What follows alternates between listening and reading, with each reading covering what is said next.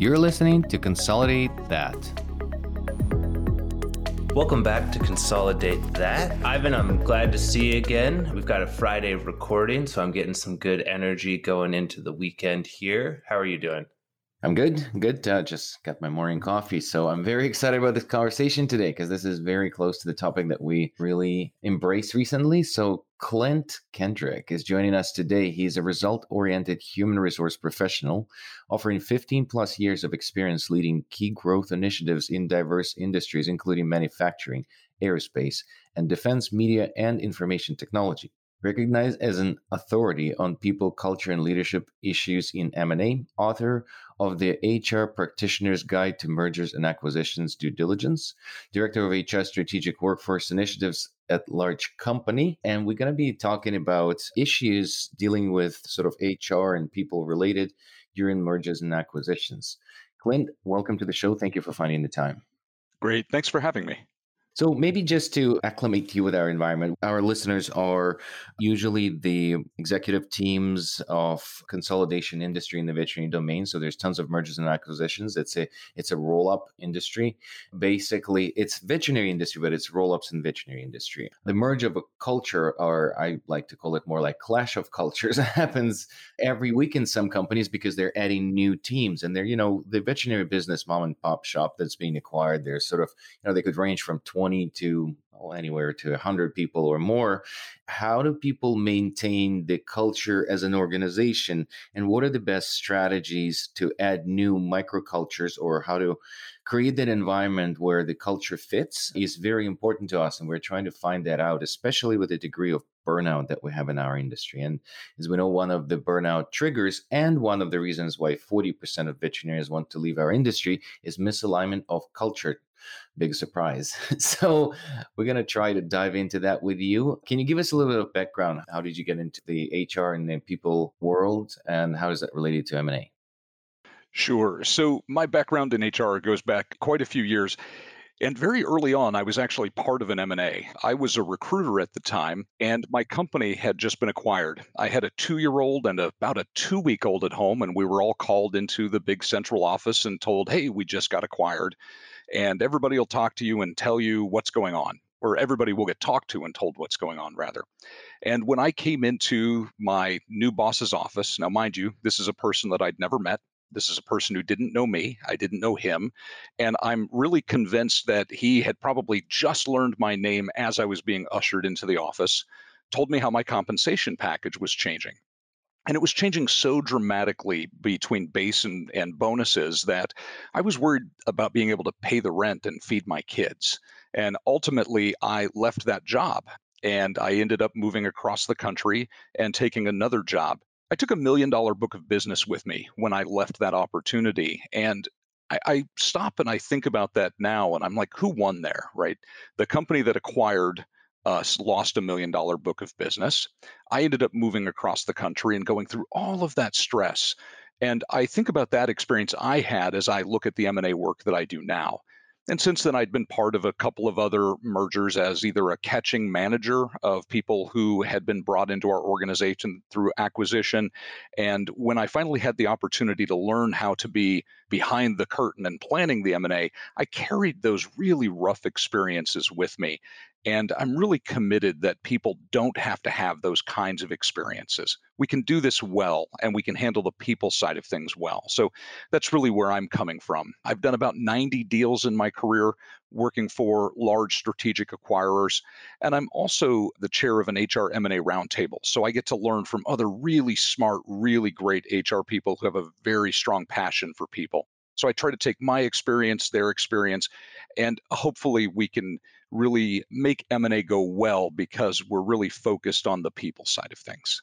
That's great, Clint. Well, can you sort of elaborate on the idea of the the M&A roundtable that you do? It's I think it's interesting because we've actually had a couple guests on our show that are executives of consolidators and one of the things about the veterinary industry is that it is extremely it's a big business, but it's it gets extremely small very quickly. People know each other uh, very quickly, but then a lot of executives are scared to share what they're doing or their ideas and I think they probably think Ivan and I are crazy for having a podcast where we'll talk about everything that we're doing every day. But how does that work for you guys? And how does a roundtable the the best format for that? Sure. So I'm a firm believer that a rising tide lifts all boats. And so when we come together as people sharing our ideas, I think that it really makes a difference for everybody in the room. We all increase our capacity and capability. Now, there are certain confidentiality requirements, and we ask people not to violate those. We're not sharing our company's business or acquisition strategies.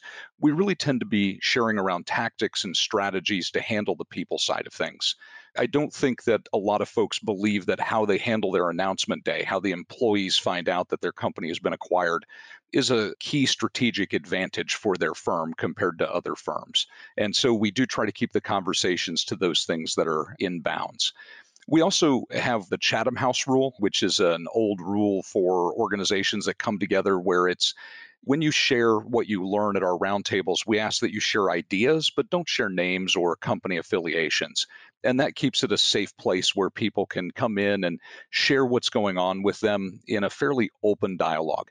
And we just are measured about how much detail we share so that confidentiality obligations are kept secure there's so many topics I want to dive into. One of them you just mentioned, you know, there's no strategic secret of when you announce to your targets or the teams on the target acquisition. And that's a huge topic because to date, I think there's now we know a couple companies that do tell the clinics that they require, they actually tell them you have to tell them two months before eh, the, the company being acquired. And some of them have this very interesting strategy that I, I definitely love that the day of acquisition or the actual transaction is completely unnoticed. So the announcement happens a while before and then the day off nothing changes you just continue working for a certain period of time and then some or a, lot of veterinarians because they're afraid, and rightly so, of their teams to leave because a lot of the thesis and a lot of synergies for post acquisition success, depending on the people that are there. So, what is the best practice in the big world or smaller world? I assume you worked with a larger acquisitions than 20 people team, but I don't think that that particular tactic is different. Or is it? So, what's your opinion? Sure. So I've done acquisitions with two people. I've done acquisitions with several thousand. So it's all over the board. And the one common principle that I like to think about is begin with the end in mind. How do you want this to look a year after the acquisition has happened? Where do you want to be? And what are the steps that you need to take along the way so that at the one year post acquisition mark, you have the people that you need in place, you have the systems and technology you need in place, and you have the customers that you started with as well. So all of that touches on the employees, and the employees are a big part of that. But think a year down the road at what you want there's an idea of different levels of integration. So, in some cases, if you're going to leave a practice standalone, you're not really going to do very much except maybe consolidate the financials and maybe stick a little tagline on the sign so that that looks a little bit different. I think that approach works really well. You let people know a little bit in advance hey, this is what's happening. This is the business model that we're looking at. This company is really only interested in consolidating revenues and some back end systems. This is what's going to change. This is what what's not going to change. Because I promise you, if you say, oh, well, nothing's going to change, they'll think you're a liar. And they'll probably be right because something always changes. If you're going to do something a little bit more complicated, where you're going to be rebranding the entire business, you're going to be using new systems, you're going to change your pricing structure, share that with the employees at an appropriate time so that they can begin their change journey private and public companies will often have different rules around who can know things when. So I think those considerations have to be taken into account.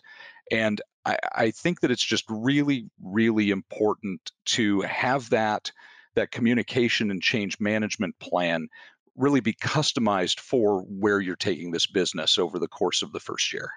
I wish I could give you a cut and dry answer to on day one do this and on day 12 do that, but unfortunately, it's just not that simple. I was looking for that. I was like, f- yeah, five days one book. acquisition. We were betting on that. so. yeah.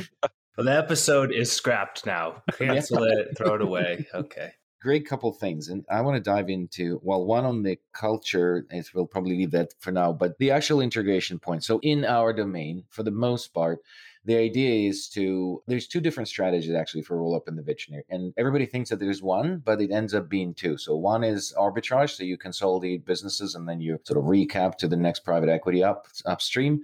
And then the second piece of the thesis is to increase ebitda so your multiple on the second transaction is higher which is quite logical. Unfortunately what we see over and over and over they start with A and then they do well at like 30, 40 practices. And then they look back and they say, oh crap, we have all these businesses. now we need to run them. And then the B doesn't happen. So they just say, oh, well, let's just merge more and then resell it and I've seen different tactics on sort of post merger acquisition. Most of them sound like that, you know, 100 day plan, 180 day plan. And they just plug them in and just push through, you know, whatever changes they think are necessary.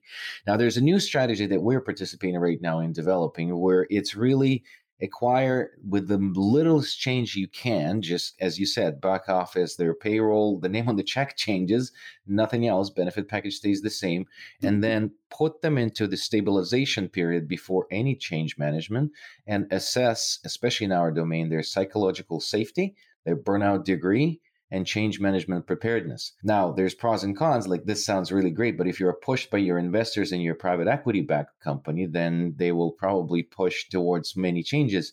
So, what are your thoughts on those two? So, not being a finance guy, I've seen a number of different strategies when I've worked for the strategics. I tend to be on the catching end of when private equity has done those kinds of things. So, I'll just just be really upfront about my lack of experience with the different financial models. What I will say is that when I think about how the employees are affected in these various things that that they get really scared if they don't understand where things are going and they get really nervous when things change from the initial plan that's laid out out. And so, what I would say is that anybody who's contemplating doing some consolidation, they're looking at bringing multiple organizations together, really wants to carefully think about what's shared with employees. I always err on the side of transparency, but when I'm doing an acquisition, usually I've worked in technology or engineering, they don't really care too terribly much about the financial objectives at the top. Now, the owners of those companies care a great deal, but we go down a click and folks are, they just want to know are they going to get paid on time? Right. And even before that, they want to know they still have a job, right? So, do I still have a job? Am I going to get paid on time? Am I going to be able to feed my kids? Okay, great. Now that those basic needs are met, I can go on and think about other things like where is my career going? Right? What is my work life balance like? And it all comes down to sort of Maslow's hierarchy of needs, what we learned back in our Psych 101 classes. When we think about the corporate strategy, the corporate strategy is not in those bottom three layers of Maslow, right? It's food, water, shelter, my family, then my community. So strategy is way up the chain there. And one of the big mistakes that I often see organizations make when they communicate with employees is they lead with strategy. Well, the employees don't really care what your strategy is until they know and can trust that they're still going to have a job, that their friends at work are taken care of, and that their customers are going to be taken care of. A little bit of a deviation from the question you asked, but that's the light that I can hopefully shine on these strategy conversations. I like that piece of the customers too, because that's something that I think a lot of the people that we're working with, they do care a lot about their customers, and some of them have not sold their practices or are continuing to work, especially technicians, are continuing to work past when their body is killing them and aching and everything like that because they care about their customers or more importantly their patients for yes. veterinary medicine. Sometimes I wish that this was a video because if everyone could have seen Ivan's eyes light up when you said Maslow's hierarchy, it would have been, it could have become a world famous GIF. So I wanted to ask you though, Clint. So we're talking about when you're acquiring the practice or when you're acquiring the business afterwards and sort of during that process. What are your thoughts about what people should be really thinking about on the people side of due diligence to get you to that acquisition? Sure. So when I think about due diligence from the people side, I like to think about it in six different buckets. The first bucket is financial. So, how are people playing into the financial model? And when I think about that, I also try to think about what's going to happen with turnover. How much is it going to cost me to replace key talent? How much overtime am I going to have to pay when people leave in a tight industry? And what we're seeing around the great resignation right now really brings the financial impact of employee attrition front and center. The second thing I look at is operational. So, how are people going to run the business post acquisition and how are they running the business now? And if there's a difference in the way they're going to be running it in the future and the way that they're going to be running it now, you need to understand that. I was once part of a transaction where the company I was with was a giant multinational and we were buying a 30 person company that wrote technical manuals. And the way that they would recruit is they would go to the local community college and they would say, Hey, send me one of your best students. We'll have a job for them. And then those people would work there for a couple of years and then, then go do what was next for them.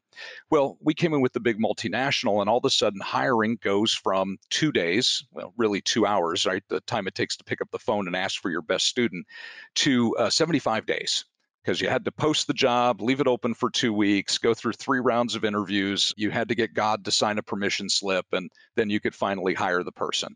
Well, that affected the way that that business operated because it was a high turnover business.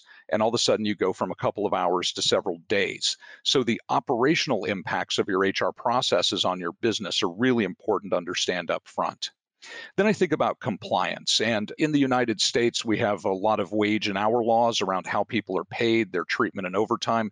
And a lot of small businesses don't understand a lot of those laws. They struggle to classify employees as exempt or non exempt, or what a lot of people think about as hourly or salaried. And sometimes you can end up with back wages owed if people aren't classified properly.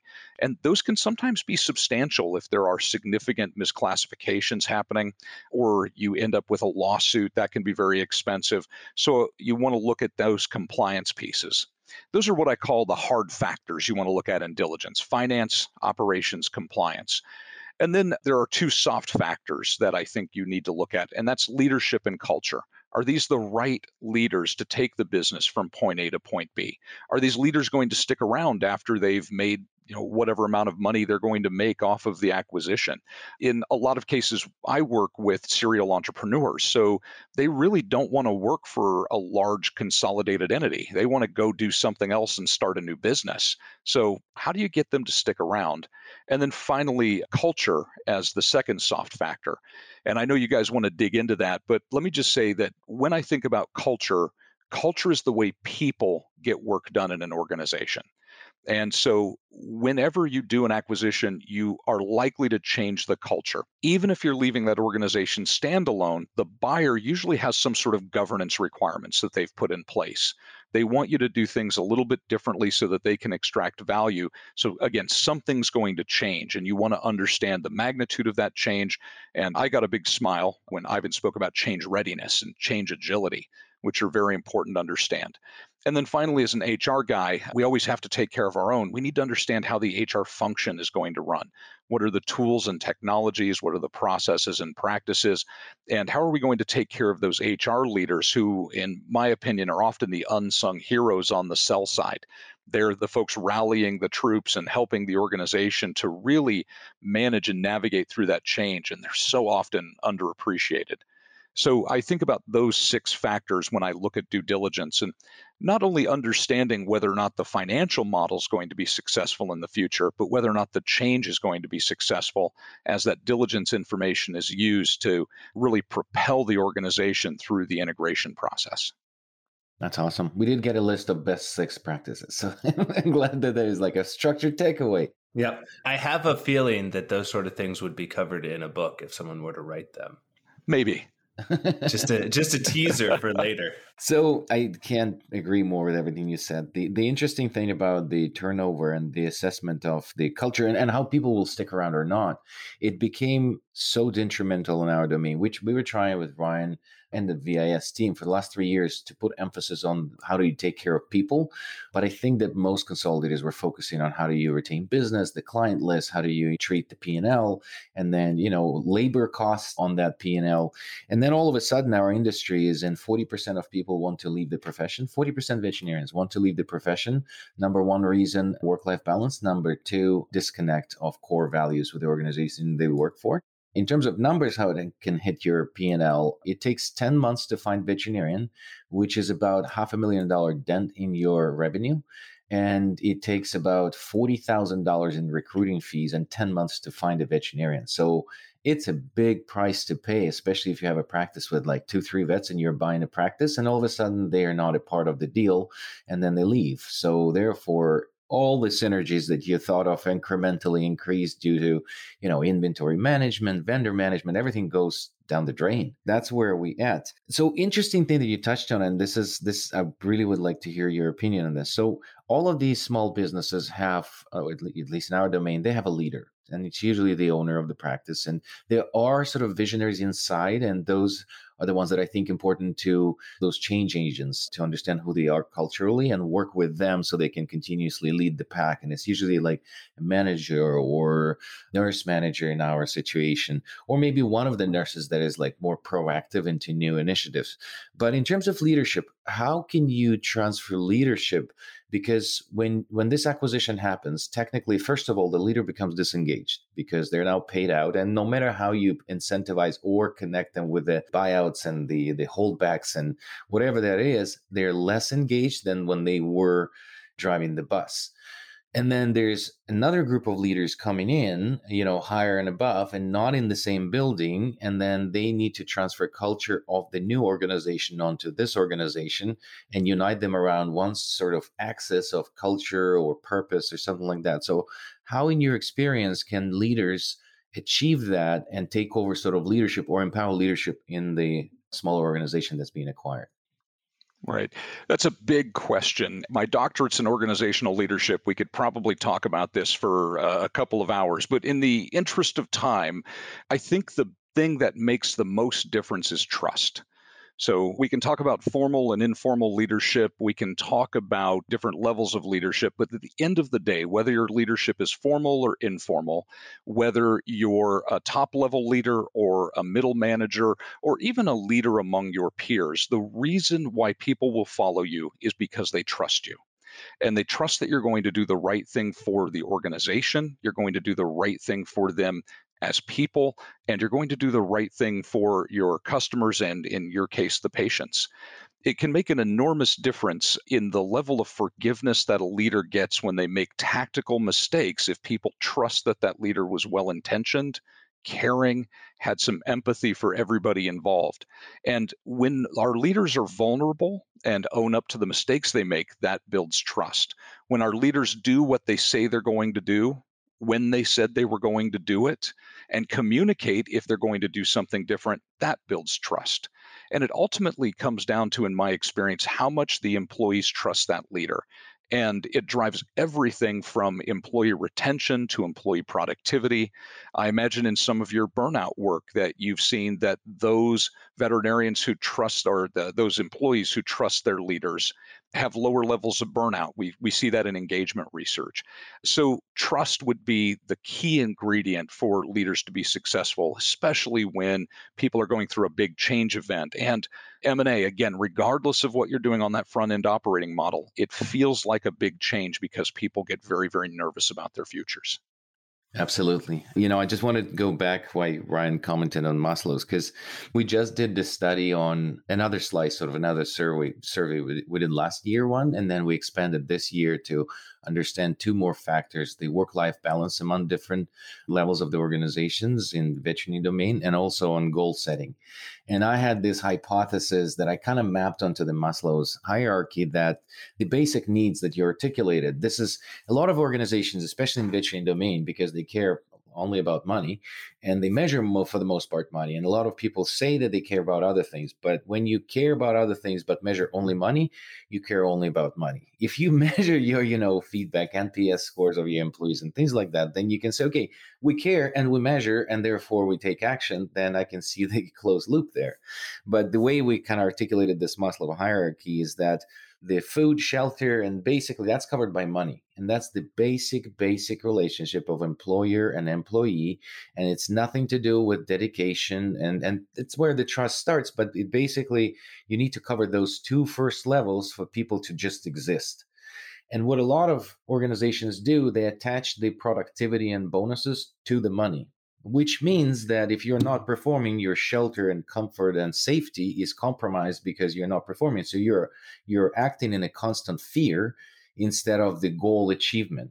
So the way we did it and sliced it in in our organization is basically the pay is of course and then you get to the sense of belonging and community that's where leaders can really build it based on purpose based on culture based on that trust and unity. So yes it's love outside of work but at work you can build that community as a part of maslow hierarchy. And then the next level that we usually talk about is uh, that achieving of esteem and that's where we try to set goals so it's you're proud and you get the you know the dopamine when you achieve certain goals that don't have to be immediately motivated or incentivized by money when you set goals and achieve them or it's you know micro credentials that you earn within your professional state or anything like that that's esteem and once you cover all those levels that's where people act with the self actualization, that sort of and happy state. So that's how we sliced it. That's why Ryan said that we I got so excited about it. No, that's fantastic. It's just, so interesting. I have these conversations with business leaders all the time, and I think this crosses industries where we measure money, we measure dollars and cents, or you know whatever the local currency is. I think that there is a disconnect in understanding that money is generated by the people on the front line. So, my doctor's office, for example, was just acquired by a large multi state health system. And in fact, just last week, I was commenting on this on LinkedIn the front desk was not trained for the change in system. So went in for a flu shot, got the bill, you know, a couple hundred dollars, which is unusual for a flu shot. Usually those are free. So I got the bill and I called the front desk, and they were so stressed out because they had not been properly trained in the systems changeover. And fortunately, I'm a fairly easygoing guy, but had I been higher maintenance, I might have actually left the practice because the interaction with that customer service person on the front end was just so it was stressful for them and i can see if i'd been a little bit more high strung how it would have been stressful for me. Or if i didn't have the the money on my end to pay for a $250 flu shot i know it'll all get taken care of so i'm not particularly concerned about it and i really like my physician. But if i didn't have that relationship i would have walked you know? I can go down the street and find another doctor to go see and i imagine that i like my vet I've got two little chihuahuas. I'm surprised they haven't spoken up during the podcast recording, but that's uh, that's a different story altogether. If I had a, an interaction at my vet's office that was really rough, and I could tell the staff were not feeling like they were treated well and they were stressed, what goes on in my mind is, wow, if they're not taking care of their own people, how are they going to take care of me? Having been through a number of M&As, I was able to relate to the stress, but gosh, so much money walks out the door because on the front line, people aren't taken care of. And if they're not taken care of, how can you expect them to take care of your customers? Yeah, absolutely. It's uh, you reminded me last year I got stuck in Ukraine. I'm originally from Ukraine, so we were there for a reason, but uh, we were just there. You know, I wanted to my son to be exposed to the culture where I was born. I threw a disc and I needed a surgery. It was almost like not a real emergency, but I needed to do it. I decided to do it there because we got stuck there during COVID. I mean, it was interesting because I came in to, to, to have the surgery on the day when they changed their practice management system in the hospital. Ouch. I sold practice management system or, or like uh, in the hospital. And, you know, I changed 650 hospitals through veterinary hospitals through that software. And I know how stressful it is. So I could really appreciate, but I'm sitting there with this clerk because they, they're putting you through all these like billing processes, different, different. It's culturally different, but I'm from there. I can understand. But on top of that, they were changing the systems, and the person who was dealing with me, she just couldn't cope with stress. She was like yelling at me, yelling at people around her. I was on her way instead of being a customer, and it was just so interesting. And I took a sort of back seat, if you will, on this, and I was like, "Look, I know what you're going through. I've seen it many times. So please take your time. I know how stressful it is. She really melted and she was like, I really appreciate because it sucks because I can't get into the system to just print out a stupid invoice for you.